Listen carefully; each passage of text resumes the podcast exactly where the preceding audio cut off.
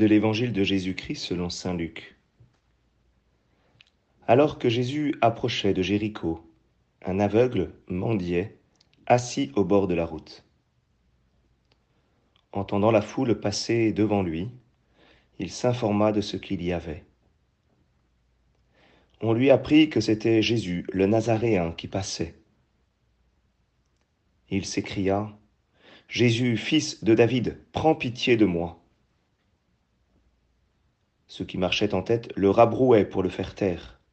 Mais lui criait de plus belle, Fils de David, prends pitié de moi. Jésus s'arrêta, et il ordonna qu'on le lui amène. Quand il se fut approché, Jésus lui demanda, Que veux-tu que je fasse pour toi? Il répondit, Seigneur, que je retrouve la vue. Et Jésus lui dit, Retrouve la vue, ta foi t'a sauvé. À l'instant même, il retrouva la vue, et il suivait Jésus en rendant gloire à Dieu. Et tout le peuple, voyant cela, adressa une louange à Dieu.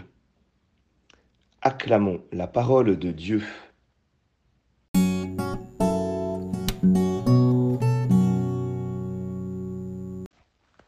Bonjour à tous, j'espère que vous avez passé euh, un bon week-end.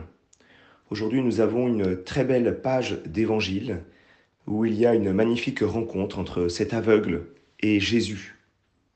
Et peut-être euh, je vous livre tout de suite la pointe de cet évangile, eh bien c'est la persévérance de cet aveugle. Cet aveugle qui va jusqu'au bout pour être auprès de Jésus. Cet aveugle qui nous témoigne en effet de sa foi, sa foi persévérante, sa foi active, euh, qui va lui permettre en effet cette admirable rencontre.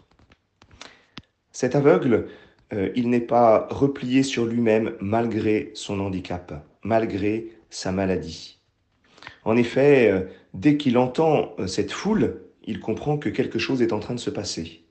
Et alors, il s'informe, comme nous dit Saint Luc, il s'informa de ce qu'il y avait.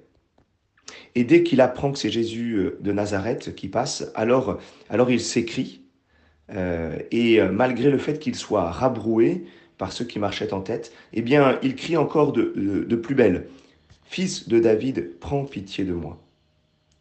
J'allais dire, ce, cet aveugle a cette force intérieure qui, qui lui permet de faire s'arrêter Jésus. Hein.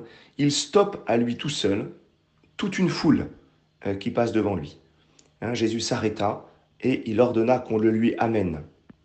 Et c'est étonnant, en fait, dans cet évangile, cette foule qui au début finalement était contre cet aveugle, puisque cette foule le rabroue, euh, eh bien cette foule finalement va être comme retournée aussi par Jésus, puisque à la fin, tout le peuple, voyant cela, adressa une louange à Dieu. C'est par la persévérance euh, de cet aveugle, eh bien que Jésus s'arrête, que cette foule elle-même est comme, est comme convertie. Quand Jésus lui demande Que veux-tu que je fasse pour toi? Eh bien cet aveugle sait tout de suite qu'il peut demander la guérison. J'allais dire, cet aveugle, il demande tout de suite le maximum. Il a confiance, il croit que Jésus agit, il croit que Jésus peut guérir, que Jésus est l'auteur de la guérison. Et alors il y a cette phrase magnifique de Jésus, retrouve la vue, ta foi t'a sauvé. Et cet aveugle, qui euh, depuis le début de cet évangile est à l'initiative, euh, eh bien, continue, puisque dès qu'il retrouve la vue, que fait-il? Eh bien, il se met à la suite de Jésus et il rend gloire à Dieu. Alors nous avons un, un magnifique témoignage avec cet aveugle pour chacun d'entre nous, afin que jamais nous nous enfermions sur nous-mêmes, que nous soyons toujours en capacité, par notre foi en Jésus Sauveur, eh bien, de l'appeler, quoi qu'il arrive, euh, de faire arrêter, j'allais dire, les obstacles pour aller jusqu'à Jésus.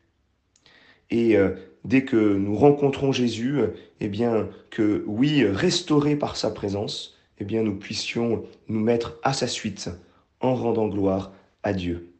Prions cette, cet aveugle euh, eh bien, de nous donner sa force intérieure, cette foi vivante qui lui donne toutes les audaces et qui finalement va lui faire passer de, de cette position d'assis au bord de la route euh, de celle euh, debout en train de suivre Jésus en rendant gloire à Dieu.